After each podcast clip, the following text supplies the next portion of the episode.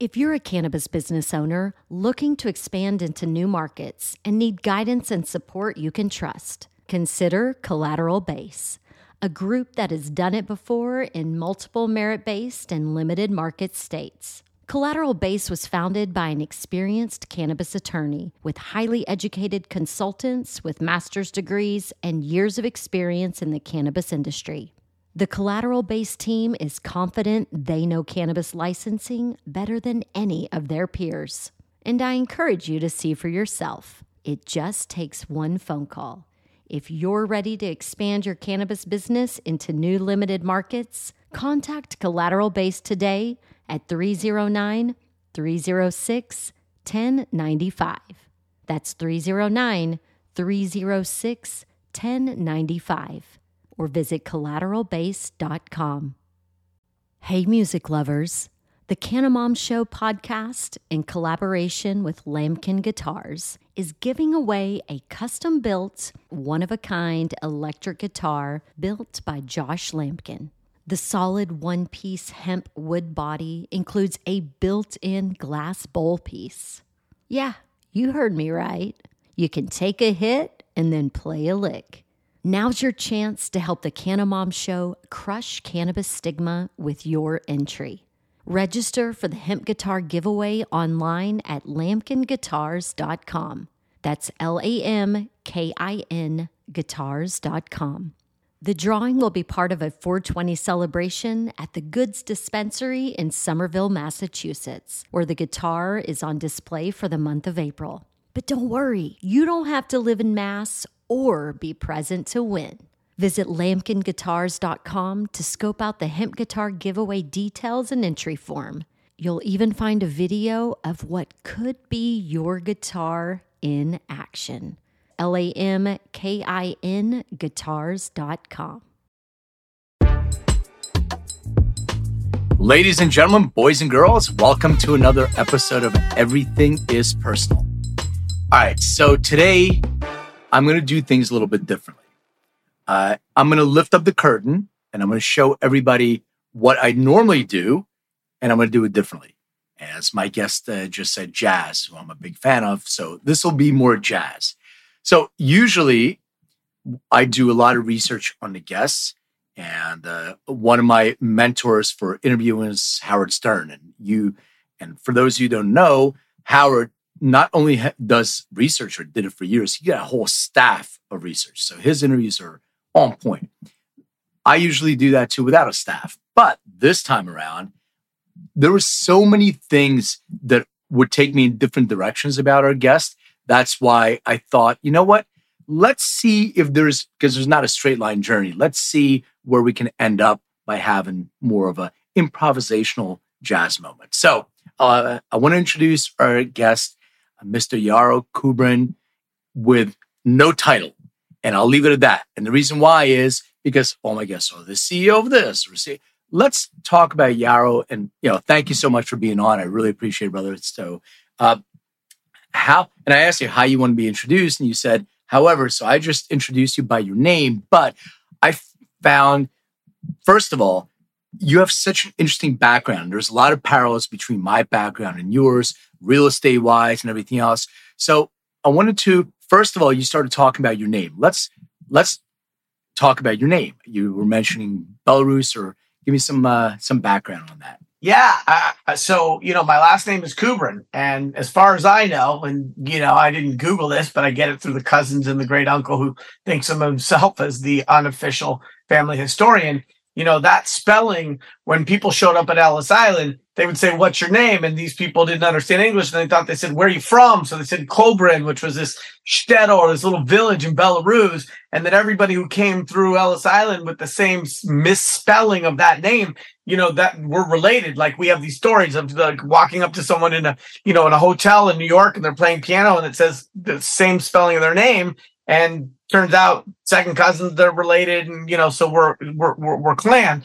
Um but it's k-u-b-r-i-n i've also met some people who are k o-b-r-i-n and it turns out their family was from the same village not the same family but you know ellis island and the misspellings right? They didn't have spell check as you were immigrating a hundred and some odd years ago. So um my first name though i'm named after a medicinal herb or a flower. And that flower has a history across the world of being medicinal and significant within uh, certain cultures. And the uh, in indigenous tribes, uh, the yarrow flower was called the warrior's compress, and it was used uh, to treat wounds. Uh, uh, Achilles was dipped in a boiling vat of herbs. That boiling vat of herbs made him invincible, but for his Achilles tendon, his ankle, where he was being held by his mother, that boiling vat herb was the yarrow flower. And so that's why the scientific name for the yarrow flower is Achillea millifolia, which stands for Achilles flower. And then you go all the way over to the east and you have the Chinese philosophy of I Ching, which is based on this, uh, the, this, this, um, philosophy of randomness. And they used to throw the yarrow stalks and they would see the way they fell and they would interpret that. And so really I'm a byproduct so much of like my era and my and my my the geography, right? I was born at home, two blocks off of Haight Street to hippie parents. My dad was into Chinese herbs, and my mom is a horticulturalist and, and has taught, you know, uh, plants at you know at a college level, right? So, what I think is funny though is when I met my wife, she was named after a flower, and so of course naturally our our, our son and daughter also uh, have botanical names. Um, it's it's great, but so have you ever done like a uh, ancestry or a DNA test to find out like? So uh, I, I I have a uh, you know uh, this self uh, appointed sort of family historian, and you know my dad's side they were in Pittsburgh. My mom's side uh, was you know New York, New Jersey. I've never done one like the 23 and Me's. Um, I've I've done a little genetic testing for health purposes, but that, that might be a little later on in the in the conversation. But it was interesting to me because uh, I, I love the idea of not being titled, right? I'm not banging the drum for a particular company, a particular service. I'm not so tightly identified with a with a certain entity or business uh, that that I need to be titled that way. Um, and then I also, in preparation, was looking at our similarities because we've known each other for years, but that doesn't mean we've, you know, sat around the uh, the teepee with an with an ayahuasca beverage and spent 17 hours together to understand our journeys. And so, not only did I notice the similarities, but there's similarities that don't even show up in our CV. Like the three things that it seems that you've done is cannabis, real estate. I'll say the technology, but really because of what you do in cannabis, those are not actually uh, separate and then music. And so in my CV, it's the exact three categories. In fact, we were working at the same national real estate brokerage in 2008. Unbeknownst to each other, you in SoCal, me in NorCal, you focusing on commercial. I wasn't. I wasn't in SoCal yet. I was in Philly at that oh, time. Oh, bro, so I okay. moved. I moved to. I moved to LA in 2010. So okay, so the, uh, after uh, when, KW. Yeah. Oh man. Oh, well, so here's here's my story, and, and, you, and you're right. I was uh, um, I was doing consulting, and then uh, I was working for a company called Cognizant Technology Solutions, which is on on-site offshore. I was making really good a good living. I was miserable, man. like it never connected my soul, and all the way from my ex-wife telling me like you have to get a real job. So then I went to work for Price Waterhouse and then PwC and I did all this stuff. And then I invested in a property like a pre-construction in Florida. It was my first real estate investment. And because everybody was doing it. It was uh, I think like 2004, five, so in that in that area, in in that time frame where everybody was doing it. And I was so nervous. I nothing I knew nothing about real estate and I flipped it and I made a hundred grand. And I ended up buying a Jersey Shore property uh, that we could actually drive to instead of flying over because we had a baby and all that stuff. But um, I told my my wife, I'm like, I want to do real estate. She's like, I can't see you driving around showing homes and all that stuff. I'm like, I want to do commercial, I think. And I had no idea if I need to take a separate license. I knew nothing. And uh, then, you know, I just went to get my real estate license, got my real estate license. And then you get all these offers. Everybody's coming in, uh, you know, work for my brokerage. I had no idea. And I met this guy. Uh, his name is Alan. And he said, it's a really small, small brokerage outside of Philly in Pennsylvania. And he said, come to lunch with me. So I, I'm sitting at lunch and he goes, look around you, including the building you're sitting in. You see all these buildings everywhere around you where you can see because I either sold or leased each one of these properties in a small town called Lansdale, uh, Pennsylvania. He goes, I have no kids, no wife, nobody. I would love to have somebody I can mentor and maybe take over one day. What better sales pitch is that? It was like, yeah, man. Me with a good time. Right. I'm I'm in. So I went in and uh, I, I, he was helping me in the beginning a little bit. And uh, I, I, I got lucky. I closed the deal. I made, I don't know, 10, 15,000 or something like that. I made no more money that same year. I had no idea what I was doing. Gave me the yellow pages, said good old fashioned shoe leather, uh, you know, and then knock on doors and call expired listings. I knew I had no idea. But the one thing he told me was, he goes, if you can find a niche for yourself to differentiate yourself from other people, do that. So I got lucky a year later. Luckily, I had savings and we were okay for the for the time being, but still I was nervous. I made like 10 grand a year when I was making a lot more than that. And I got a gas station listing. And I struggled through this. I had no idea about remediation, about tank. I knew nothing. storage tanks, phase one environmental. No, none of that shit. All organic compounds in the water. thank you. All that. No idea. None. And I struggled, but I sold a gas station. And I was like, I remember what he said. I'm going to be the gas station guy. And I started branding myself as the gas station guy. And I started getting like retail centers with a gas station corner and all that stuff. And then uh, I was doing a deal with a realtor who's mostly residential, be this both at Keller Williams.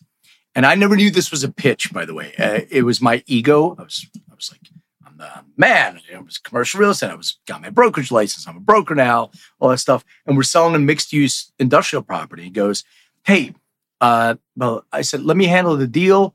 I'll you'll get your commission. Don't worry about it. I, I got this." He goes, "Hey, do you have like 15 minutes to get grab a cup of coffee cup with of me coffee. and my broker?" That's a cup of coffee. That's a Keller Williams thing. I had no idea. So yeah, I got recruited to Keller Williams and uh, KW Commercial. And uh, at that time, I think the president, they just started the commercial division. Buddy Norman was the president. We all flew to Austin. And then yeah. uh, I was the managing director of KW Commercials. So I, I saw that. You know, it's interesting because, like you, I got sucked into real estate. My grandfather was in real estate in Jersey. I remember when I graduated high school, he got me a fancy watch. He says, I hope you're wearing this when you close your first real estate deal. It took me a long time to get into real estate. I had already lost the watch, but luckily he was still alive and with us. But what got me into real estate was I had this friend of mine who, because I was in music like you, I just don't have it on my LinkedIn, but I was an executive producer for lifestyle events and electronic music dance festivals. And I had this friend and he was a DJ. And, you know, not to be overly judgy, but I'll just sort of drop the mask. He was lazier than me, uglier than me, and stupider than me, is in my opinion at that time. And he had a house and a condo and he was doing things. And I was like, wait, I'm still renting half of a duplex in a not great neighborhood. What's going on? And so I went and I put all my, you know, at that point you could just do the bank statements. You know, you're talking four and five, free correction, pretty easy to get loans. I, and and as as a concert producer, I put all the money through the bank. I never had anything under the table. And so I I, I and they would generally judge you based on your gross, not your net. So I, I I brought that to a mortgage broker, and the guy said, "You can buy anything. The only question is, what are you comfortable buying?" And so I reached out to a real estate guy and I had trust issues because I thought real estate professionals were like, you know, just slightly more affluent car salespeople. You know, there's this sort of this this this residual thing that we do. We judge this this this category of of professional, and and and so I said, well, I'm not going to get taken get taken advantage of. So I went to my local junior college and I signed up for nine units of real estate that semester because I was going to make sure my real estate agent didn't take advantage of me. I wasn't going to buy something that was sliding off the side of the hill and and so that that that semester, I got into into uh, an escrow. And I said, "Well, what about a mold inspection?" And this guy's old, like, a mold inspection. What is mold inspection? You see some mold, you just rub it with bleach. You're, you're fine. You're fine. And so I did this indoor air quality test where they take the air and they put it in a petri dish and they ship it out to a lab. And sure enough, it came back with mold. And so I ended up working with that guy later when I got my real estate license. And I'd like to think I taught him as much as he taught me. But three semesters, four semesters later, I'd taken like pretty much every real estate class at the that the local junior college, which is top 10 in the nation, had to offer. And along the way, I started getting into the appraisal stuff and I learned about square footage and lot size and bedroom and bathroom count location. And like you, first deal out of the gate, I purchased something in a seller's market and it appraised for $100,000 more than I paid for it as a buyer. And I was told that the appraiser was concerned about appraising it for even more because he was afraid the bank would say, well, what's the backstory? This doesn't check out. And I took that equity, I pulled it out, I bought another house across the street, I bought another house, eh, you know, in, in, in Sacramento instead of Sonoma County. And like you, things that reinforce me, things that feed me, things that like put money in my pocket, things where I'm like, wow, this ain't so bad I'm like, maybe I should do a little bit more of this. And people are like, oh, you should be in real estate sales. I was like, I hate sales. I am not going to do that. So I wanted to get it, become an appraiser because I like that sort of cerebral approach to value square footage. The things that, you know, with your commercial experience, you know, are, are, are a bit more dry, right? And, and, and I like the idea that appraisers, you know, for these complex commercial assignments can make five to 10 grand on an assignment and sit there and, you know, flex their brain and pull their comps and what have you and yada, yada, yada. And then I found out that to get an appraiser's license is like being like um like in martial arts, you start with a white belt and then you go to a yellow belt and then a purple belt. And like they just want you to like do drive-by pictures and fill their coffee cup. And I was like, oh God, no, I'm not doing that. I've already known what it's like to make pretty decent money. And I don't want to crawl my way up from the mailroom. So reluctantly, I got this sales license and I was like, well, I'll do mortgages and I'll also do sales. And you know, if someone has a lender, great, I can help you find the property. If somebody has a agent, great, I'll be your lender. What I found was that most of the people in real estate didn't trust somebody who had dual capacity because they're afraid that you were going to try to pick off their client. And in the meantime, you know, after buying, you know, a few houses in California and some fourplexes in, in Arizona with my at that point fiance, like the market just took a off the cliff, right?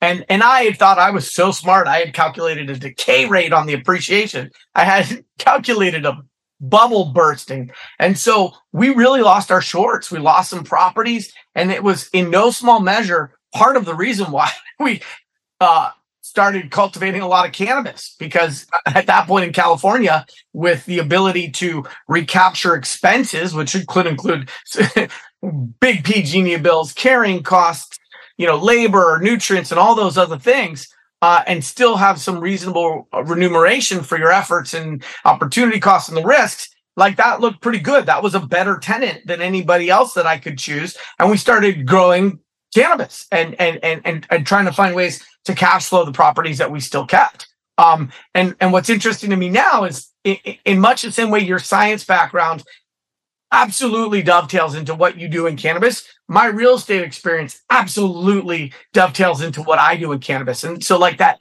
that no title needed, like, um, first of all, I'm second generation in cannabis, right? Earned my first dollar when I was 11 years old, trimming for my mom's family farm.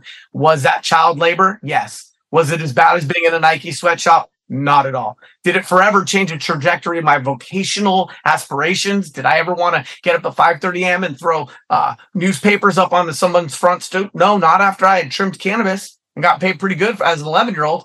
Um, and so, you know, as I got older, the real estate thing seemed like a very stable, boring, uh, and hopefully there's a relationship between uh, boring and profitable. Uh, I don't know that that's the case, but at least I believed that at the time. And so I got into real estate and then I started realizing, especially with controlled environment agriculture, that like indoor cannabis cultivation is really just real estate development. It's got to be sophisticated, clandestine. It's limited by square footage and power coming in. And I learned a lot about real estate, not just being a, a real estate sales agent that focused on rural property, uh, luxury rural property, but also I learned a lot about cannabis and all of that I was able to then leverage later when cannabis became regulated because at the end of the day, I don't actually believe, with the exception of genetics, with the exception of intellectual property, with the exception of some of the medical advancements, at least certainly adult use cannabis at the end of the day is not an industry in my mind so much as it's a very specialized niche of real estate because there's no such thing as a commercial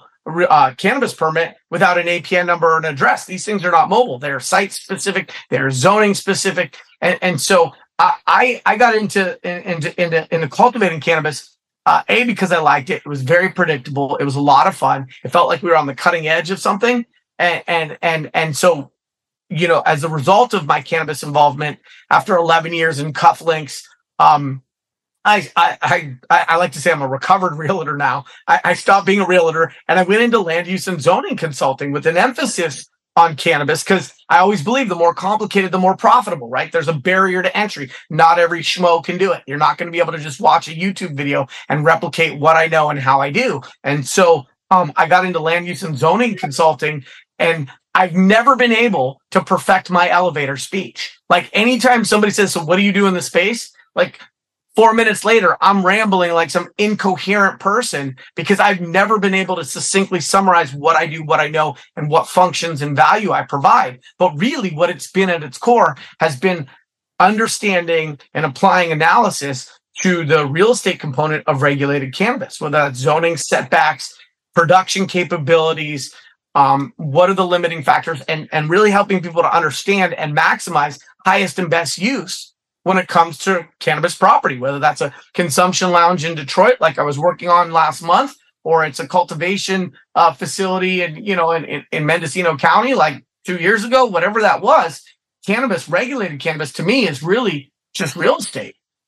Well, you're pro- you're you're an expert in the profitability of real estate as it uh, as it's associated with the cannabis uh, industry. I mean, you whatever you do in that, is all those things of how, but that's really you know what you do. You're an expert in that field. I'll, I'll tell you some other intersects for us as I, as you were talking. I was thinking. So first of all, my dad is from Belarus. He was born in Minsk, and I have a whole bunch of shtetl people in that in that area. I was born in Lithuania. My mom is uh, uh, Lithuanian, so the there was my dad worked for a company called Vishay uh, Interconnect, but the name Vishay was this guy, Dr. Zandman, Felix Zandman, uh, was living in a shtetl between Lithuania and Belarus that was called Vishay. He was the only lone survivor of the entire shtetl because when they killed everybody in the shtetl, he had he had somebody that fell on top of him that was killed, and he laid there for a couple days with a dead body over him, and everybody and they thought he, he was uh, he was dead. So the funny, uh, I, I, don't know if it's funny. He wrote a book about this. It's it's an amazing story. romantic comedy, right? yeah, it's a romantic comedy of uh, this one man getting out, and uh, but he built he built this amazing company and in in Pennsylvania, and then he opened up a second one in Israel, and then he also opened up uh, uh, you know some some work in, in Germany, and he that kept going back in, in in Germany, and it was an interesting experience to come full circle and be able to provide uh, you know those those assets to that. The other thing is on the real estate side. So how I got into cannabis again, I was I was um, an activist. I was the president of Cannabis Action Network, all that other stuff. People people probably know or don't know. Just Google me. It's not not about me, but how I got into cannabis in California when I moved here, I was trying to make a decision. So California is not a reciprocal state, and I, I'm a broker in in Pennsylvania, but it's reciprocal with many different states, but not California. So I sat there, and people knew me in in the Keller Williams uh, whatever system. So I sat in in the Larchmont office. I guess it's it's okay to say in Hancock Park, and uh, I'm I'm not licensed, but I'm a quote unquote consultant because I have some a little bit of expertise here and there. And people walked in to try to talk to this other agent about opening up an alternative pharmacy. And the guy comes up to me and is like, I don't really know what these guys want. They seem shady. Look at the way they're dressed, whatever, whatever. I'm like, I walked over. I knew exactly what they want to do. They want to open up a dispensary.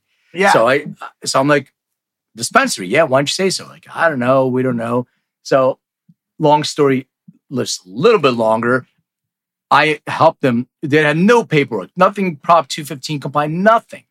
And I helped them. They offered me a partnership. So that's how I got into the dispensary business, uh, owner operator of uh, uh, dispensaries called Kush Kingdom. We have multiple uh, properties. So real estate trajectory into cannabis. Uh, again, that's sort of you know similar stories also.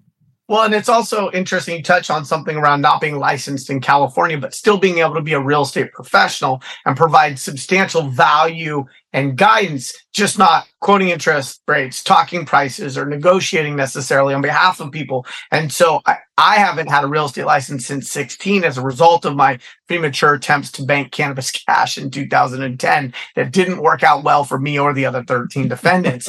and so, um, I have understood both the limitations as well as the opportunities in real estate in California, not having a license. And this end of last year, I finished up an 18 month stint as a director of real estate for a commercial real estate development company that focused on dispensary development in 15 states. And because of the fact that our footprint was so far beyond California, there was no way we were going to have licenses in every state, right? So understanding those underpinnings, those those sort of underpinnings of of commercial, and then working with in-state brokerages, sometimes other you know uh, attorneys instead of brokerages, um, and sort of herding cats and coordinating all of that. Um, it, it, great experience. I mean, once you understand some of these underpinnings, great experience. The one thing I would say though is I've I've always noticed the difference in real estate on the West Coast versus the East Coast, and I was taught and I've continued to parrot for the last 20 years, that that's the difference between the derivatives of English common law on the West Coast versus Spanish common law.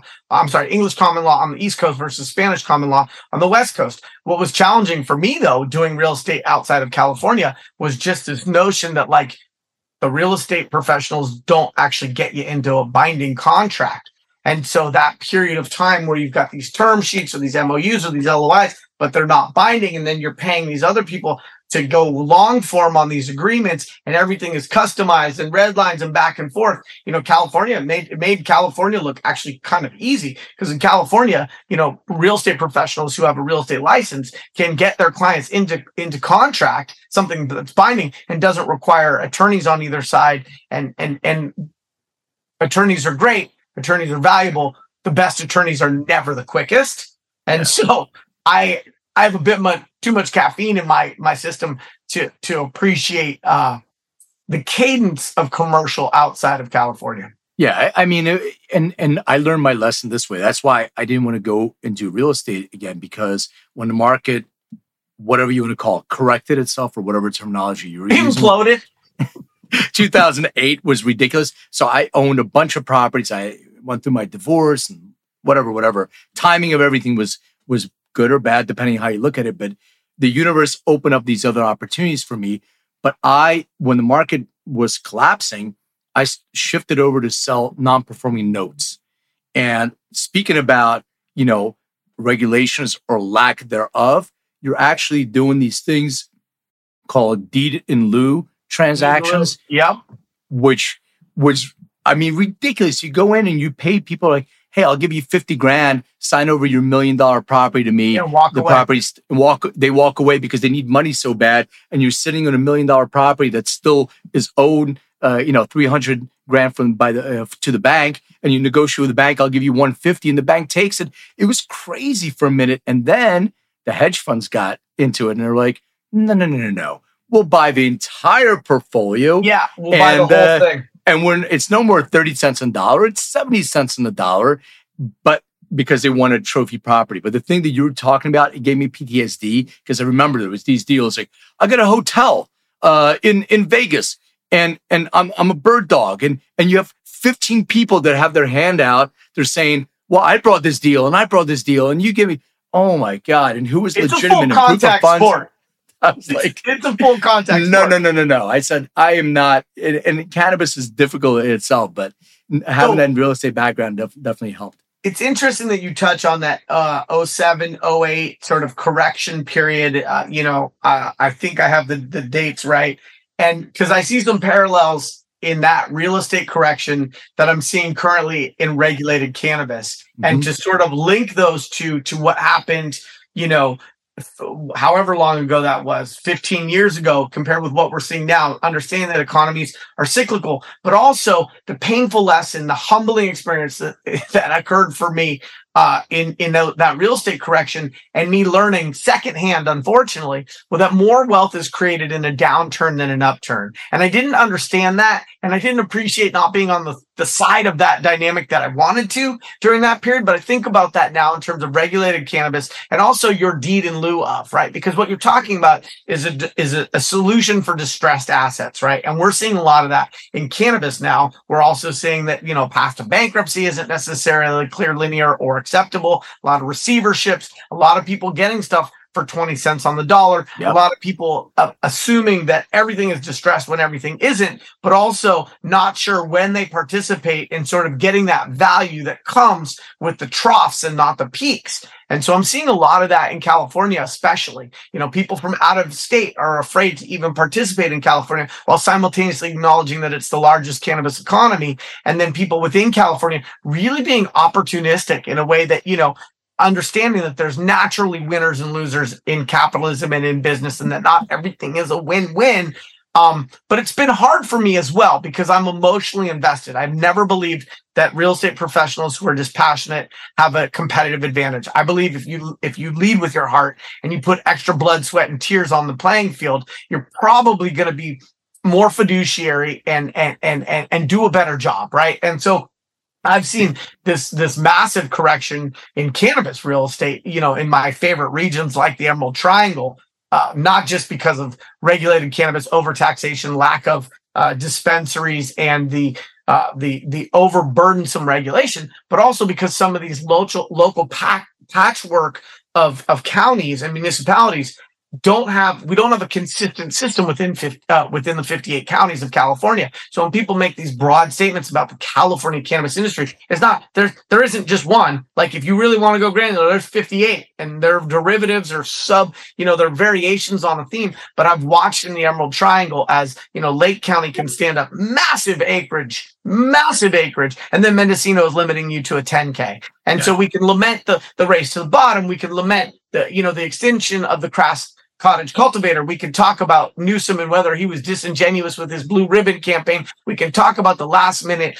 uh, gutting of the proposed regs that would have given the cottage cultivator a, a two or three year head start on these massive acreage growths. And all of that at this point is is water under the bridge or tears under the bridge but but that these these these craft cottage cultivators didn't have the the head start that they were sort of led to believe was going to exist and be baked into the regs. And so as a result, some of the most important regions are not actually participating in a way that's commensurate with their oversized contribution, not only to the history of cannabis in the United States, but also to the cultivars that were designed and coaxed to provide the highest genetic expression of these certain strains because of the areas that they were developed in. And those areas, unfortunately, haven't really caught up with the sort of race to the bottom. And, yeah. you know, we had this idea that we were going to have appellations on labels. But if you go into a dispensary in California, I, gar- I guarantee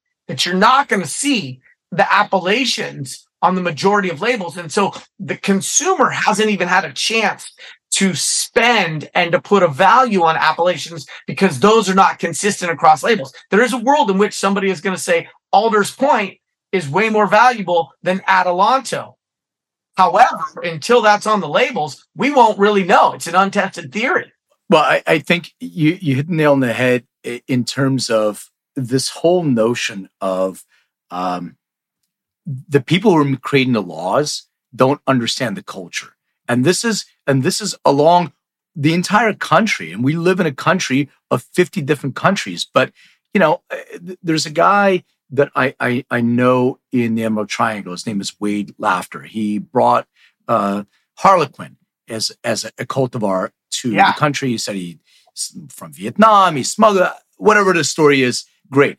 But to be able to use his story and show what a therapeutic herb this is, I'm not the, the, the legal market had taken away a lot of that. So they're missing the opportunity to actually promote these craft uh, cultivators by creating this value. And I'm not saying that the Emerald Triangle isn't still cultivating and sending, but you want to you want to limit the uh, black market, as you, you would call it, well, allow everybody to participate equally, and, and they don't. So uh, legally, because it's the taxation, all these other things that are part of it uh, that I see in the in this industry. And you know, different states do it differently. Some states maybe are better than California. California definitely was one of the first and made a lot of mistakes. Hopefully, if the federal government ever gets a, their act together, we can have some regulation that everybody follows and allows us to lift each other up as an industry. You know, I'm I'm fortunate. So as you know, I reached out to you because I wanted to participate and create some content with you after knowing you for a, a handful of years, and and and I was lucky enough to find out this week that I'm going to be able to be on a panel in Washington D.C. 10 minutes from the White House at George Washington School of Law on a panel around legacy to legal. Very few people can say they have legacy, medical, and then post Prop 64 legal regulated experience in California. Very few people can say that, and very few of those people are as young as I am, and and and and can go from the war stories and the battle scars to really go into granular conversations about policy and what's working and what's not, right? And so it's interesting to me because we've got this unregulated market problem. And if I was wearing a tinfoil hat, I would almost uh, postulate that regulation has done as much to support the unregulated market Absolutely. as it has to support the regulated market. And the reason why I'm both feet into the regulated market is because the government took all the fun out of the unregulated or underregulated market for me. And in, in, until one has had an AR-15 pointed at one's chest while one is in a bath towel, or until one has had to speak to one's children behind glass while in an orange jumpsuit, or until one has had to watch the process of asset forfeiture on one's net worth, which does not require a guilty conviction, I might add it's it's you know it's it's just I don't understand how there wasn't some understanding that if you tax things with a scorched earth approach and you make the difference in profitability so pronounced you are actually pushing people away from regulation. The best thing about regulated cannabis first of all you know i love that the complaints can be about the cost the lack of 280E tax deductions and, you know, Cal OSHA and the State Bureau of Equalization, because that's still better than cops and robbers, right? But like the best thing about regulated cannabis, in my mind, is the supply chain safety, the laboratory testing. Now we could digress. We could talk about pay to play. We could talk about inflated THC results. We could do all that. Certainly there's a lot to fix there, but this notion that and this is really hard for people in cannabis to wrap their minds around, much less admit, right? Because we have this like my Greek wedding approach. Remember the guy with like the spray bottle of like glass Windex and he Windex. and it was for everything. Oh, you got a problem in your nostril? Spray some Windex up. Oh, you've got some arthritis? Spray some Windex up. And like everybody just thinks cannabis cures everything. But the truth is, and this is one of the reasons why I like what you're doing in the space. The truth is we're the first generation in the history of humankind that has actually made cannabis fatal. How did we do that? Through concentrates. Because when we concentrated the good, we concentrated the bad. And when we concentrated the bad, we didn't know that just because something is OMRI rated doesn't mean it should be aerosolized and put into our lungs. We didn't know that our, you know, that we should be reading white papers not rolling white papers on whether Azatrol or Floramite or these, you know, certain categories of uh, of of bug protection were actually going to be safe for us. And so when I got into regulated cannabis, and I realized that even though I was a really good grower, that there were things that I was putting on my own products and then consuming myself that were not good for me. I was like, yeah, I got kids. I want to live long enough to like, you know, spoil my grandkids and like how do we do that if we don't have that consumer safety that comes with lab testing and a regulated supply chain? So I'm definitely all in on that. And I think that's the thing that bothers me the most about the, the unregulated market and the proliferation of the unregulated market is just that we need to have an industry that is committed to age restricted products that are tested down to the parts per billion that are safe enough to justify a slight uptick to cost that you get with a regulated supply chain. And we're not getting that. And then the yeah. other thing that's really challenging for me also is that the regulated market in other states has propped up an un- unregulated market in other states that decimated the historic prolifically producing region that is my Emerald Triangle 707, right? And so like, why would somebody take unregulated biomass from the heart of the mountains on the you know tip of the west coast when there are states between it and our largest consuming markets on the east coast if they could they could reduce their smuggling route by 50% And Yeah. so the regulated market has allowed for diversion in other states that has not supported the region that I think really needs to regain its rightful claim as sort of the epicenter, at least in this country. And we all agree that, you know, the alcohol model has so many similarities that appellations and, you know, bifurcated product between the Opus One and the two buck chuck, that that's where this is going to go. And that, you know, when I traveled to Southeast Asia, you know, people would buy the most expensive bottle of Johnnie Walker because it was a status symbol, it was a prestigious thing. It was a, we're celebrating a special event, right? And we know that that's going to happen. But if we can't get there quick enough, those regions that produced the opus ones, those regions that had all of the talent that knew how to create the opus ones, these people are going to be selling solar or moving to Idaho or doing something different if we can't create a sustainable path towards that. And like every industry that has been successful in this country, there tends to be this partnership between private enterprise, you know, government, research institutions, sort of the three legs of the stool, and substantial subsidies. You know, this is like one of the only agricultural products that doesn't have substantial federal subsidies. I mean, I don't know how much taxes Apple's pays, but it's not much because they can offshore their corporation to Ireland and whatnot and then route it through the Caymans. And so it's only now I think that the government is realizing that if they're going to stand up regulated cannabis and have regulated cannabis be really successful, they're probably going to need to do what a lot of other nascent industries did, which was get get some help, get some support, get some grant funding, get some you know uh, uh, financial uh, consideration because the notion that we're going to go from unregulated to nascent to mature and have all of that be successful without uh, a substantial government support is just you know optimistic at best. Yeah, no, I, uh, brilliant. You said, and when and when you're in DC, maybe you can uh, uh, stop by, uh, you know, Biden's home and say to him, "Listen, if you're going to do anything, Grandpa, uh, one thing that I'm going to ask you: create a standard for testing across the country. You don't have to do anything yet. We'll we'll figure that out. We'll we'll reschedule or remove prohibition like we did with alcohol. It was never rescheduled. We just removed the prohibition, and the states decided how to do interstate commerce." But this, what you just said, is hugely, hugely important. I'm going to second that because re- regulating testing is key. We want to make sure that we're putting the right product in our bodies all the time. And if I'm doing it in one lab and I have different test results from another lab, and this state has these requirements, this state has these requirements, then it's all over the place. And we're never going to get out of this, the dark ages of cannabis until we sort of lift uh, up. Um, I'm going to shift uh, focus for a little uh, a little bit. Y- you mentioned you grew up in uh, San Francisco, correct? Yeah, I was born in. San Francisco and raised in San Francisco and Sonoma County, spending summers, weekends, and extended periods of time in Mendocino County, a little bit of Southern Humboldt.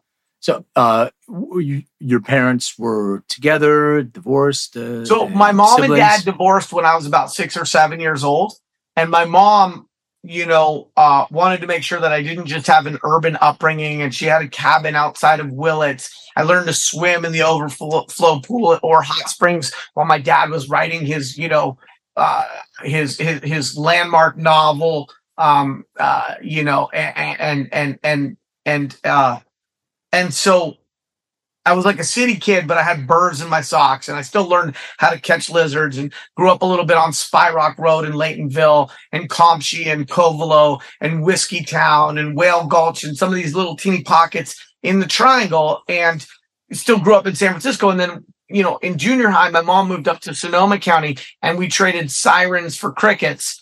Um, and then I went back down to San Francisco because you know my parents sort of time shared me like a condo in Maui. Um, you know, first it was every other week, and then it was every six months, and then it was like school years, right? And so moved back up to Sonoma County, and then really just like at this point, I've spent as much of my life in Sonoma County as I did in San Francisco, a little bit more. And I grew up in a really rough neighborhood of San Francisco during the crack epidemic. Like, you know, I felt like I was growing up in Beirut, only I've never been to Beirut. And like, I, I, I grew up two blocks away from the highest murder rate in San Francisco. And like, I always knew that I wanted to be a dad. And I always knew I was never going to raise my kids where I grew up. And so there was this sense of success to be able to be a little bit distanced and removed from that and to have them grow up with chickens and a garden and uh, instead of playing chicken with the with the cars in the street. Do you, do you have any siblings? I do. I have a younger brother and a younger sister. My dad remarried and um and so I'm super fortunate. I have a, a brother who's 13 years younger than me, who's the VP of the of the uh, Washington Commanders, and a sister 17 years years younger than me, who's a speech pathologist at a hospital in San Francisco. They're amazing. I'm super fortunate. Um, and and really, uh, she, my sister was my inspiration for a wanting to have a girl, and b wanting to have more than two kids. I mean, more than It's one. amazing. Yeah. Yeah, I, I'm so I'm trying to understand because I'm I'm divorced and I have a 18 year old daughter who's now going going to be going to college. So I'll be I'll be an empty nester. It's yeah, thank you. It's a it's quite an interesting journey. Uh, but so you're divorced. Uh, I mean, your parents are divorced, and you're staying with your mom most of the time. And then you come for the summers with your dad. Is that is that So- how it works? So parents separated and they both lived in San Francisco. I go back and forth every week and went to the same Right, school. right. Mom moved up to Sonoma County. I went to junior high up there for two years and then moved back down to San Francisco to go to School of the Arts and live at my dad's with my stepmom and my my and my half sibs for another Got couple of years. High school ends. I can't live in the war zone anymore. I Oh, so this was all the way through high school. yeah, all the way and then through. I bounced oh, okay, got it, got back it. up to Sonoma County and um So did you see your mom like as you were as Oh, you were yeah. living with your dad? Oh yeah, and and and you know, my mom remarried. Only she remarried a woman instead of a man. So like, I never had to deal with the whole stepdad dynamic, and I got another, you know, half brother through that deal. Through my, I don't have a family tree. I have a family vine. Right, it's a little. Well, I, I'm so curious about this because, and I'm sorry if I, and I'm just, you, just said it casually, but I'm going to pry a little bit more. So, and th- were your parents one of the reasons why the divorce? Maybe because your mom was, uh, no, no, that, mm, it wasn't like she was like, "Hey, I like chocolate instead of vanilla." Yeah, that you know, no. hey, I got a side chick instead of you having side chick. It was just that after they were divorced and separated, year or two later, there was somebody who she had known for many years, and and and they fell in love, and she was in a different chapter. They've been together like they're like the lesbian version of swans. They like made it for life. They've been together for like 32, 33 years. When when gay marriage was legalized in the United, uh, you know, in California, they tied the knot. And so I got an M1 and an M2, mom one and mom two. It's and you know, at this point, they're, you know, um, I mean, it's been very, very enriching and gratifying. And luckily, you know, with a lot of the things that I've had the opportunity to experience or be a small part of, like cannabis or like being the child of a gay parent and watching them be able to tie the knot and and make each other miserable just like any other gar- uh, married couple right? but um bump they you know like I've had a chance to sort of see these changes in the zeitgeist in the way society approaches topics and issues that used to be taboo or looked at in a certain way or differently. And so like now having two mo- a mom that's married to another woman is like whatever, no big whoop.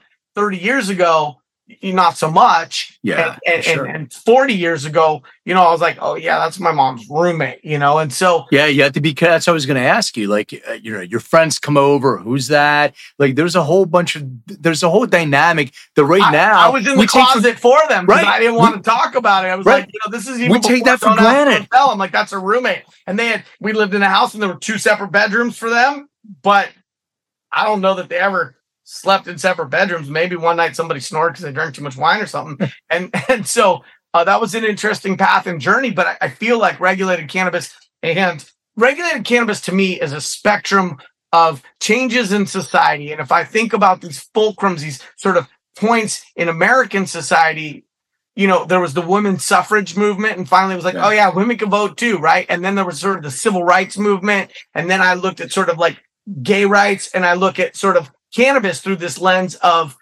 wait a second, oh, first of all, oh gosh, the statistics and the facts are in, and cannabis appears to have been an enforcement tool against communities of poverty and communities of color. In fact, geez, we have a little bit of blood on our hands here when we look at the arrest and conviction rates of people of color for cannabis compared with people who are not of color. And what is that telling us about institutionalized racism? Not that America isn't the greatest country in the world, but what makes this country the greatest country in the world is the ability to complain about it and make it better, right? And to dissent and to say that dissent is the most patriotic process, that and voting. And so, like, when we look at like cannabis and cannabis prohibition, it, it's intrinsically linked to racism and really sort of quelling dissent you know, in the early 70s around this opposition to the war in Vietnam because the hippies were making love, didn't want to make war, wanted to tune in, tune out, what have you. And we're like, wait a second, why are why are we dying overseas and killing a bunch of other people at the same time? And how does that align with the Jimi Hendrix that I'm rocking out to in Golden Gate Park? Right. It doesn't. And so so I think about you know, cannabis and the activism that I've had a chance to do in cannabis, small role, small role, not a big deal. But having gone through cannabis persecution myself, and then having understood that the outcome in my process in the judicial system was in no small measure impacted by three critical elements where I was a defendant, the color of my skin, and the resources I was able to put into the one of the best criminal defense attorneys in the history of Northern California, and understanding that like that meant that my journey through that was completely different than somebody else like I got out and started getting really involved in the conversation around social equity to the best of my ability through NCIA, through CCIA, through SCGA, now through the board of SCCA, and and and to just like look at that and go, well, wait, it, the best thing about this country is our ability to like be a part of the change we want to see and to really dig in and go, wait, we need to make it a more equitable future than it was yesterday. And how do we do that? And so I hope that cannabis and cannabis policy is sort of like a, a change agent to have these broader conversations around social justice and sort of what are we going to do to make our brand of capitalism more aligned with values that are sustainable, where there's equal opportunity and where we can sort of remedy some of the harms we've done, right? Because we're a great country, but that doesn't mean that we've done everything right. Yeah, and uh, yeah, social equity is a whole interesting uh, uh, discussion because people use it for different purposes in the cannabis space. I I actually look in this country. I'm an immigrant. I came to this country when I was you know six years old, but basically you know in America I grew up here and I travel around the world everywhere. And racism and uh, uh, inequality exists everywhere. We're not the only uh, country to do that, uh, to have that the one thing that this country has that's really, really interesting is you just said this socioeconomic divide. So, regardless of what your skin color is, and I'm not saying everything you said is 100% on point. Uh, you know, people of color are much are in prison much more, much longer sentences, all that stuff. But socioeconomic is really where the biggest uh, differentiator is because people like OJ, regardless of his skin color, can afford the best attorneys in the world, regardless of what uh, what it is, and he can get away with murder, quote unquote. Uh, and you know Johnny from uh, Bumblefuck, Arkansas, with three teeth, and gets uh, busted for an eighth of weed got a public defender. He can't uh, even who, bail out, and he's doing exactly. time before he's been convicted, and then gets credit for time served because he couldn't get out. Oh, and while he couldn't get out, he couldn't provide for his family. And while he couldn't provide for his family, that triggered the broken home. And while yep. there was the broken home, there was a fallout to the kids and their scholastic achievement and their yep. upward mobility. I mean, the, yep. the, the war on cannabis has been a war on families. And 100% and and and created that you know that i mean the biggest challenge i mean the american dream was about being able to come over here and become middle class right? It was never about being a billionaire and being able to buy an island and all this intergenerational wealth stuff that is sprinkled around all the time to talk about massive opportunity. The american dream was come here with fucking nothing and yeah. create something right? And to be middle class. And we've watched the decimation of the middle class. The only thing more endangered than the middle class in the United States is the polar bears in fucking North, you know, Arctic, right? Because their little ice caps are melting in just the same way that gap between the haves and the have-nots is becoming greater. And so, you know, I and I find this this this this this this cognitive distortion in regulated cannabis where people feel like you either got to be about the plant or about the money. And I'm like, wait, wait, why? Why can't it be about both? Why because people right because, well? because people are coming into the industry have no connection to plant whatsoever. They, I've spoken to so many people who are financing the cannabis industry who have never ever consumed the, the plant or maybe tried it once or, or so. I really didn't like it. So they don't have that connection. Tell them all I'm available for consulting. and that my SME go. goes beyond real estate, social equity, controlled environment agriculture. This year, I'm lucky enough to be judging the Emerald Cup. God bless them. 19, 20 years every year. It's the Oscars of weed. And I, I'm judging it. And I'm sitting here thinking to myself, I know that no one else is as happy about me being a judge as I am, but how lucky am I that I have an opportunity to experience regulated, lab tested, safe products from people who are busting their home to make the most elevated expressions of the plant and to do live rosin and resins and distillates and CO2s and all the different things. And how lucky am I that I got finally chosen to be able to play in this playground and this and, and like how cool is that? How cool is that? Like it's amazing, man. I love Dermot I, I remember I, I, spoke there one year, and I I love the consumption event. But I, I think there was a year that they didn't have consumption, uh, I believe, and I'm like, you can't have the Emerald Cup with that consumption. It made it made no sense. They changed the whole uh, event. I want to go back to one thing just because I'm curious and yeah. I want to make sure I use the, the time wisely. Um, did your moms and your your dad and your step family did they get along? Like, would you sit down at Thanksgiving dinner all together? I, am just trying to uh, paint this picture, oh. partially for myself too. I'm trying to see how you know my family is gonna because we don't we don't do that with so, my ex. First of all, Thanksgiving is one of my favorite holidays. Secondly, so my dad and mom were together for a long time married, had one munchkin, divorced when I was five or six. It was relatively amicable. Wasn't some sort of protracted bitter custody thing. Many years later, my mom went from AC to DC, found the love of her life, has been with that lady for the rest of her life, and I got a stepbrother. Interestingly, my mom was a cultivator, and the woman who became her wife was also a cultivator and both of them were cultivators before they had met right so like when i think about the diversity of cannabis like the, the cannabis that I cannabis industry I knew before it was an industry, there were some, you know, gay women shot callers who were doing their thing and growing big trees. And sure. so I think because of that, my dad never felt like some guy took his place or filled his shoes or somebody was a bigger dog than he was. It was like, okay, different chapter, no big deal. And so he ended up marrying this other lady, having a couple kids. That lady was a friend of my mom's and there was zero drama around it at all.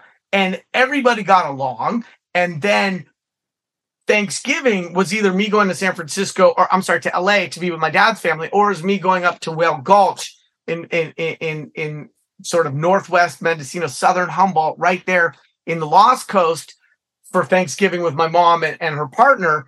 Um, and then when we had our first kid, I said, yo, fuck all that. Okay. I'm not driving seven hours in this direction or four and a half hours in this direction. I'm doing Thanksgiving.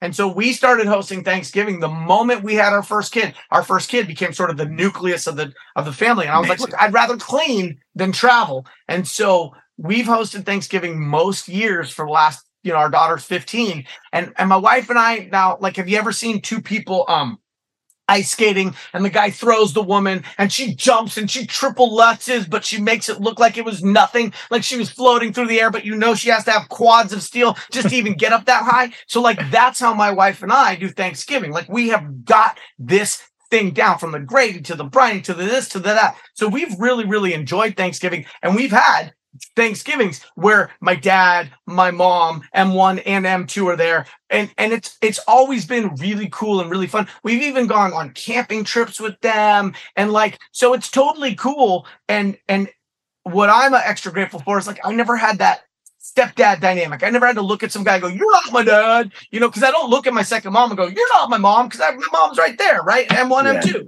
So it, it, it's very much, you know, I think an experience that is reflective of uh, again where I was raised and the, the, era in which I was raised. I love that story, man. That that's such a that's such a diverse, happy because you know people in uh, in Alabama are sitting there saying, "Oh no, look at this guy," and uh, you know, and you're telling a beautiful story that family family is all about love, and it doesn't matter well, how you identify and what. I, I just love that because there's a lot of people who have quote unquote traditional families, they hate each other. They would never sit at a Thanksgiving dinner together. So it doesn't matter. It's a great story. Um, music. I wanted to ask you before we wrap up and I, I go into my regular uh, questions I ask my guests. How did you get into music promotion and uh, very was good it, question. It was elect- it was electronic music, right? Like EDM Yeah, so type of stuff. went- Before I- there was such a thing as EDM. no, it was during EDM. So here's what happened, right? Uh-huh. I when I went back down to San Francisco for high school, I auditioned to get into School of the Arts. There was only five of them in the country: New York, Texas, Los Angeles, San Francisco. I went to School of the Arts. I had to audition, and I majored in theater. My PE credits, I was doing ballroom dancing and learning how to fence. You know, I was reading Shakespeare, and and and I remember my teacher, the head of the theater department, saying, "Don't forget, they call it showbiz, not show art." And I thought that is terrible.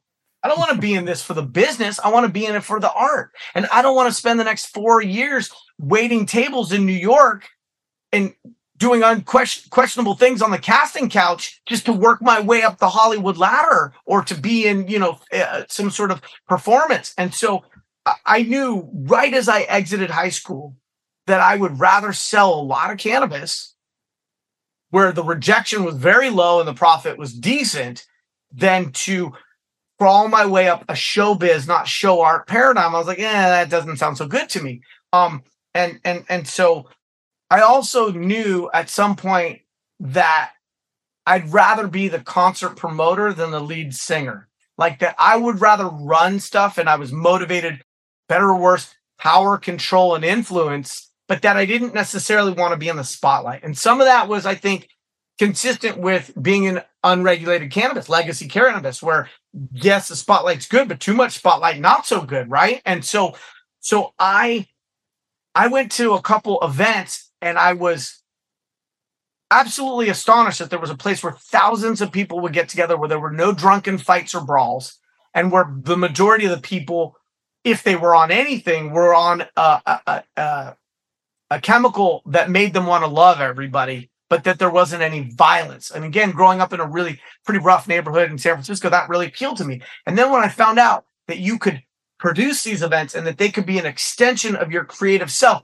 and that you could book the lineup and the production value and the lasers and the light shows and make props and that I could take all that creative juice that I didn't have an outlet for and I could create events and experiences for other people where I got to do that but I didn't ever take a victory lap. And that I also got to laugh my way to the bank in the sense that when they were well attended it was very profitable for me. I was like now this is a show biz that I can get into. And so over the course of a handful of years many years I executive produced 18, 19 events from the concourse and the gallery and the Maritime Hall in San Francisco to as far away from San Francisco as Angels Camp in the Sierra Foothills, Phoenix Theater, all of these. I even did one at the Sony Metreon Theater. They had this huge Where the Wild Things story animatronic mm-hmm. set at the Sony Metreon Theater in San Francisco, and I hired the best sound company in all of Northern California, and we ran this thing till five in the morning, and like lasers flying through, and like so the whole thing was just so exciting, and I've always wanted to be a part of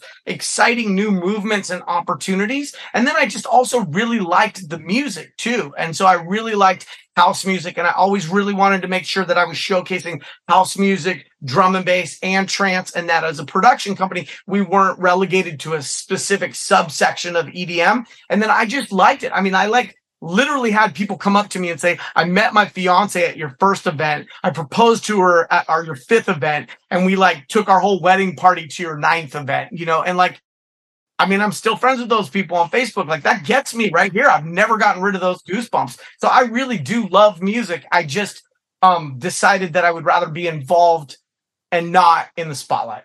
Are, are you still doing events? Is that still a passion? I'm not, but but everything I learned in event management, I was able to parlay into a career that took me to where I'm at because I went from running my own shows to being hired to run other people's shows and being flown to Vegas for EDC to run their stage or mm-hmm. being flown to LA for Go Ventures to run the hip hop stage or being flown, you know, going to Miami Music Festival and being involved in, you know, whatever it was, Ultra or these other sort of things and then took that that sort of event management stuff and then I was flown all around the country to do these import auto shows as the sort of rave scene collapsed with the tech crunch and college Yeah. students didn't have enough money to do their laundry and go hear live music or electronic music. And so all of that event management stuff was what I parlayed into regulated or into real estate, right? coordinating the home inspection, the pest inspection, the dealing with the lender. It was really no different than a vendor load in, load out schedule and a technical writer. It was just a very different industry. And so it's interesting because my professional skill set was developed in the music industry, but the skills are not music related. Yeah. And I was able to parlay that not only into real estate, but also into regulated cannabis and consulting. I, I think we should do a festival together. It'll be fun.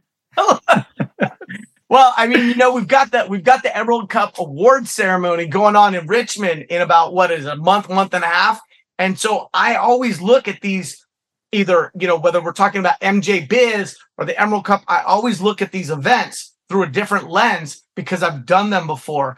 How well are they thought out? Is the line wrapping around? Did they have enough staff? Did how was the food relative to the cost of the ticket? Those kinds of things. And I also look at the programming because I think of content and programming at some of these events the way I thought about programming with the music. And so um, until very recently, you know, over the last couple years, I was involved when NCIA would get all their panel submissions for their events. I would look at what was proposed and like, which ones make sense? How do you sort of act as like a, a content sommelier? And and and I think events, you know, now that we're mostly post COVID, um, you know, I'm bullish on events. I'm bullish on people getting together. Cannabis is inherently, I think, a social exercise. Communal, of course. Yeah. Absolutely. And so is, I think, the regulated industry. And just comparing best notes, best practices, file sharing, what works, what didn't, especially in policy, because I'm watching these new states or newer regulated states come online. And as much as these regulators are doing their best to compare notes and to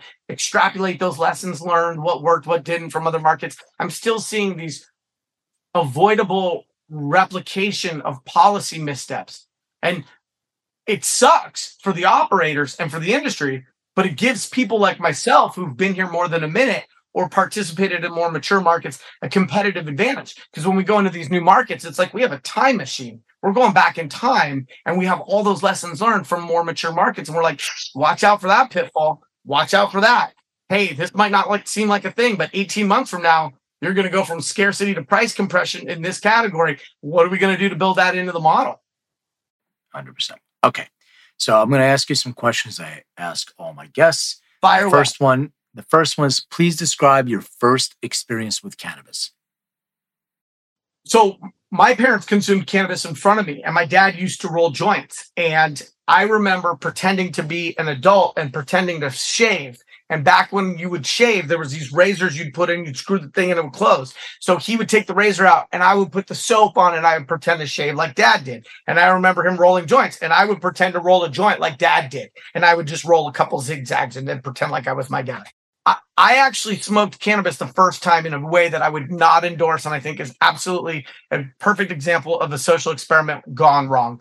I went to the 29th Street Community Feminist Daycare Center, and at four and a half years old, some stupid fucking counselor sat a bunch of kids around like in a circle, like duck, duck, goose, and passed us a joint.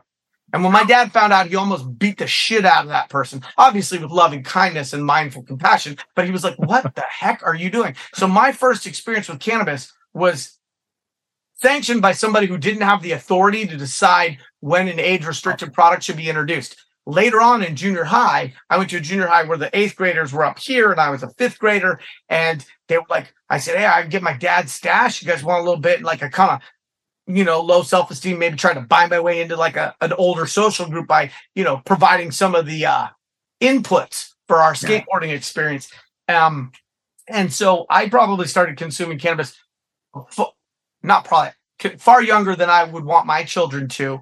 Right. Um, and uh, I don't think that that served me. And I think the science is in that that's not good and acceptable. Hey, look, if you've got epilepsy, we're not talking about that. I'm not talking about medical. I'm talking about recreational. Um, right. And so then after that, you know, because of my mom's cultivation, you know, cannabis, even when they would hide it from me, I always knew where it was, right? So it was a thing. So, you know, early on in junior high and then even in high school, um, you know, I, I consumed more cannabis than I would want my children to consume at that age. Although there were other substances that were around that I chose to participate in less or not at all compared with a lot of my other peers because the cannabis felt like it was, uh, you know, rebellious enough that it satisfied yeah. that that that that that part. Uh, do you remember the very first concert that you ever attended? Of course. What was that? Men at Work, Greek Theater, Berkeley. I was nine and a half, ten years old. Who can it be now? And then very quickly, I recognized I needed to up my cool quotient. And the very next concert, same year, was ACDC, Cow Palace, San Francisco, Flick of the Switch. And my parents brought me to these concerts. My dad was like, okay, I'm going to sit up there and read a book because I'm a professor and put some earmuffs on. I'm like, I'm going down the mosh pit. So I've tried to do that for my children as well pre COVID. I'm like, oh, you want to go hear Shawn Mendes at the Oakland Coliseum? Great. Oh, you want to go like, because that live music experience, especially with the increase in production value that they've been able to sort of really ratchet up over the last couple decades. Um, yeah, yeah. My first, my first concert was Men at Work. What, what was the last concert that you attended? The ones with my kids. Shawn Mendes or whatever. Well, I mean, look, if if we're talking a live PA, yes, but if we're talking about just going out to hear music, I was out last Saturday night listening to DJ Garth in Santa Rosa, who is an amazing, amazing DJ who has 30 plus years spinning the, you know, the decks of steel and who just happened to be in my backyard last weekend. And, you know, I do the, I do the, I do the wet noodle. Like I, maybe can't dance, but at least I'm on time to, you know, my not dancing is at least synchronized to the beat and, and, and went out with a bunch of guy friends and had a great time. Cool. All right. So you have one year.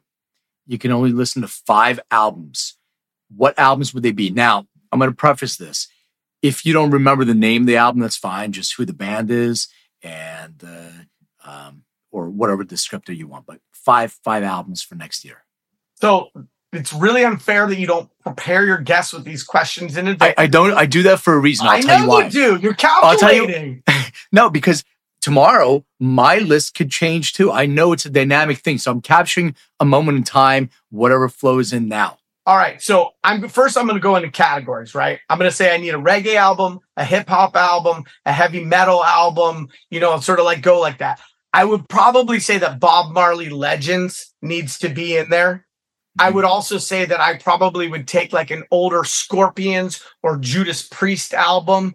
Maybe it was Def Leppard Pyromania. Maybe I would say Scorpions Love at First Sting or even something earlier. And then for Judas Priest, I mean, Screaming for Vengeance you know, Rob Halford is just, I mean, you know, he was like, uh, he was, he, I can't, I can't even put it into words. He still is. He's, yeah. a, he's an incredible singer still. In, I've seen fuck incredible. Then I think I would have to add in a hip hop album. I would probably go to like the early 90s, late 80s.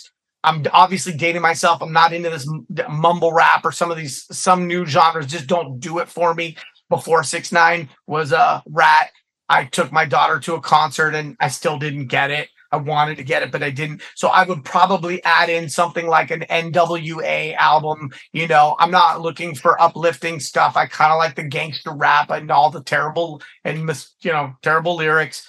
Um, and then uh I I would probably I'd probably have to add in like a 60s rock album too, like a Jimi Hendrix, you know, um, I mean, so my wife's father was a studio drummer for Hendrix, but before I met my wife, you know, Hendrix was music that it took me a minute to get used to.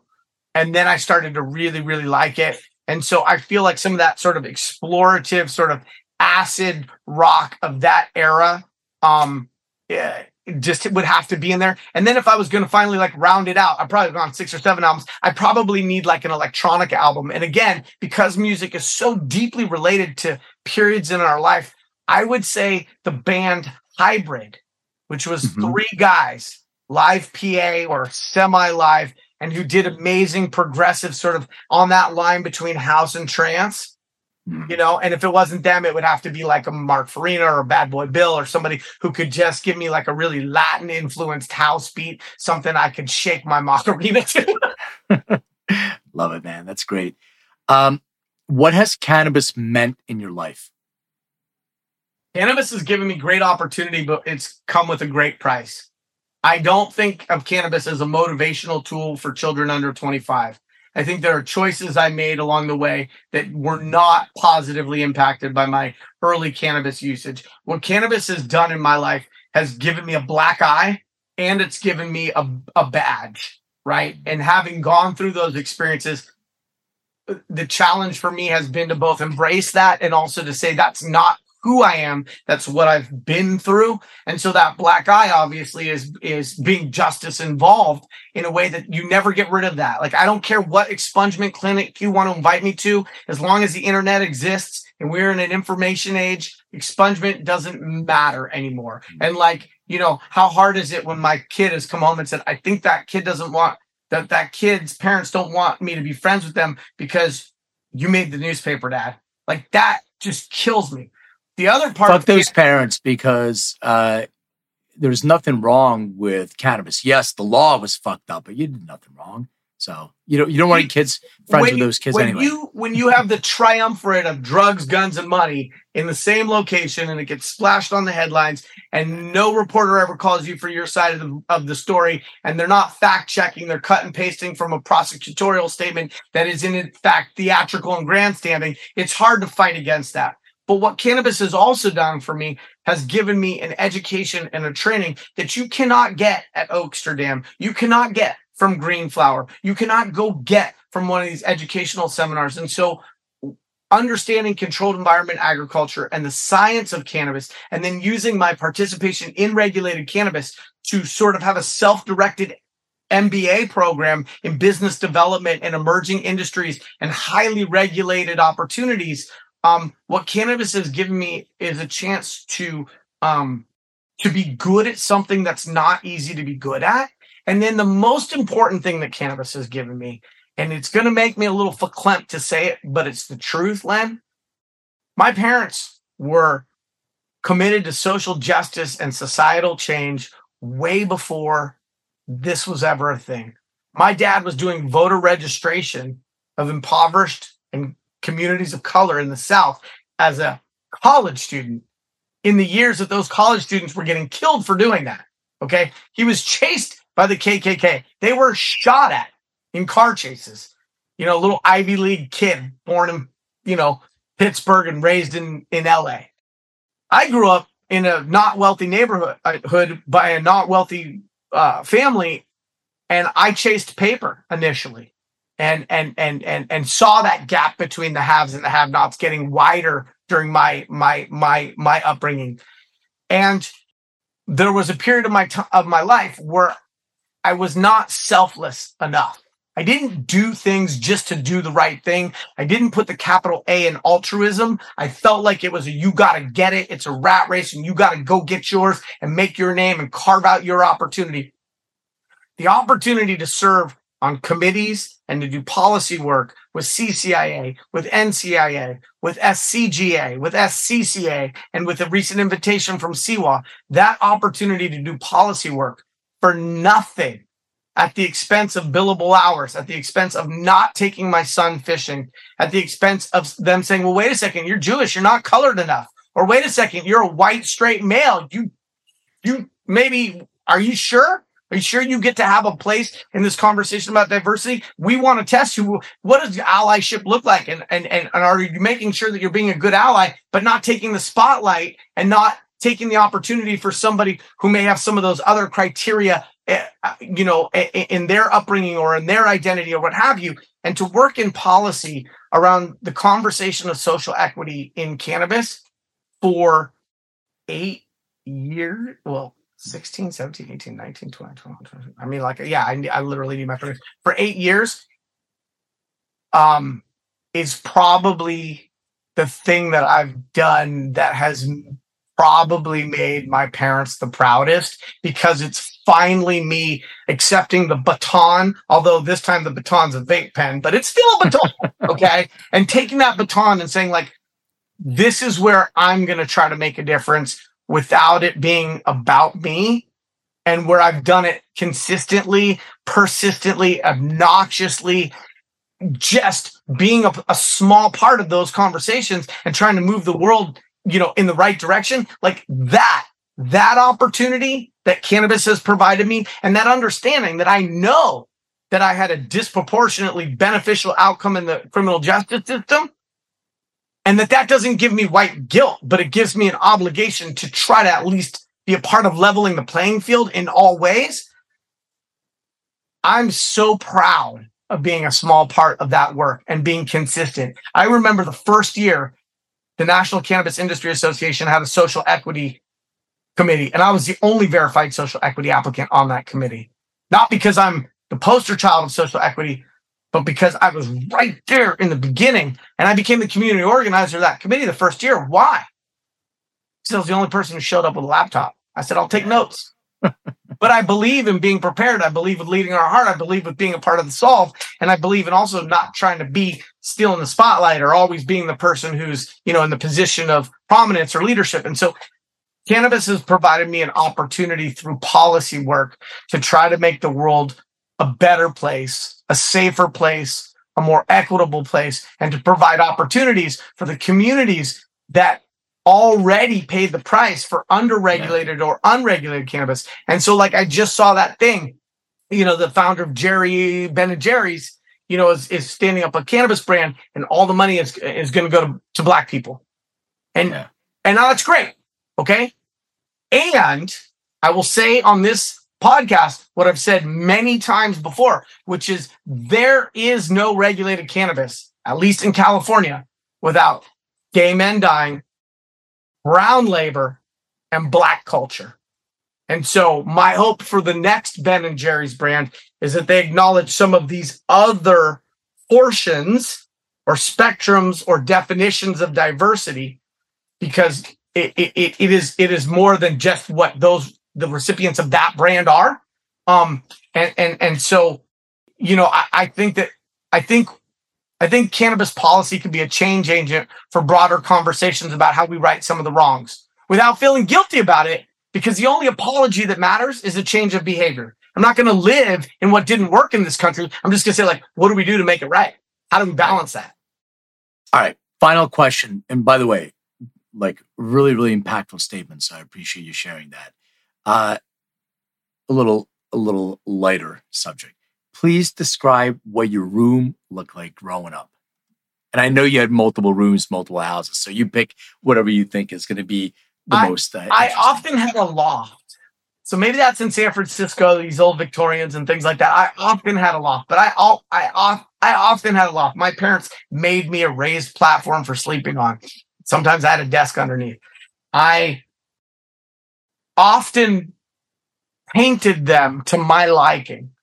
I mean, when Prince was a thing, I had a lavender bedroom. Okay. I just didn't have his gold, his Honda Gullwing, and I didn't have the Jheri curl, but I was like, hey, let's party like it's 1999.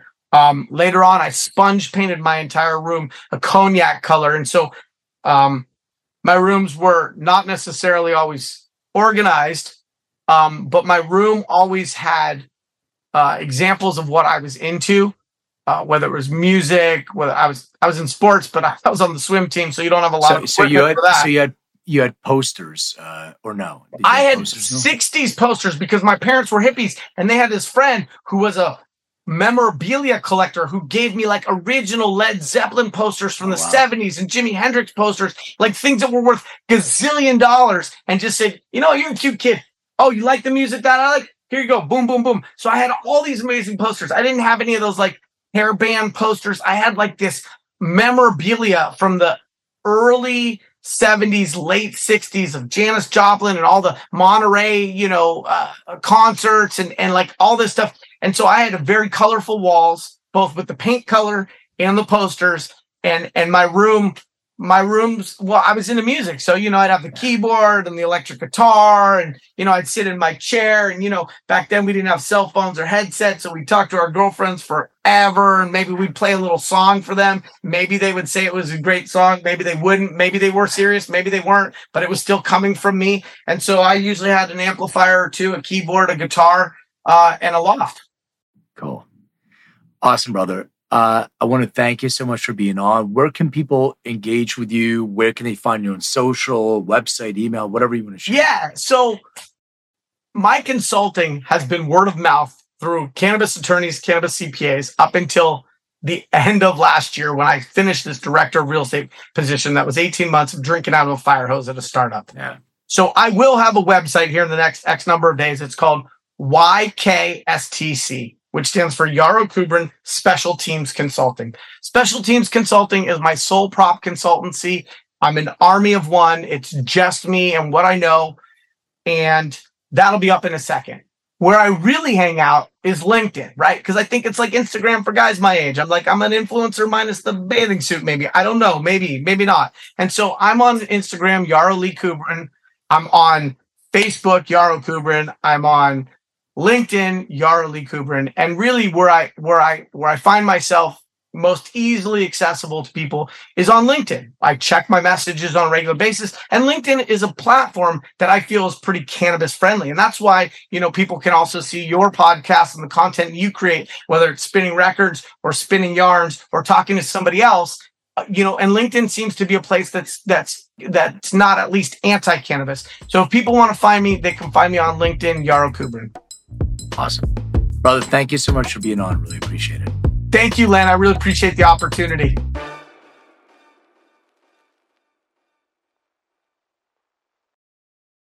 Thanks for listening to today's show. To check out more great cannabis podcasts, go to podconnects.com. Here's a preview of one of our other shows. Hey, friends, I'm Brannon. And I'm Saba. And we are your host of the Cannabis Hangout podcast, an educational platform to connect with the cannabis community and share personal stories while breaking the stigma of marijuana. Join us every Sunday at 7 p.m. to gain valuable insight with different perspectives from industry leaders, growers, and medical marijuana patients. This is a place to learn so much from different angles in the cannabis industry. So tune in while, while we break, break it all down. down.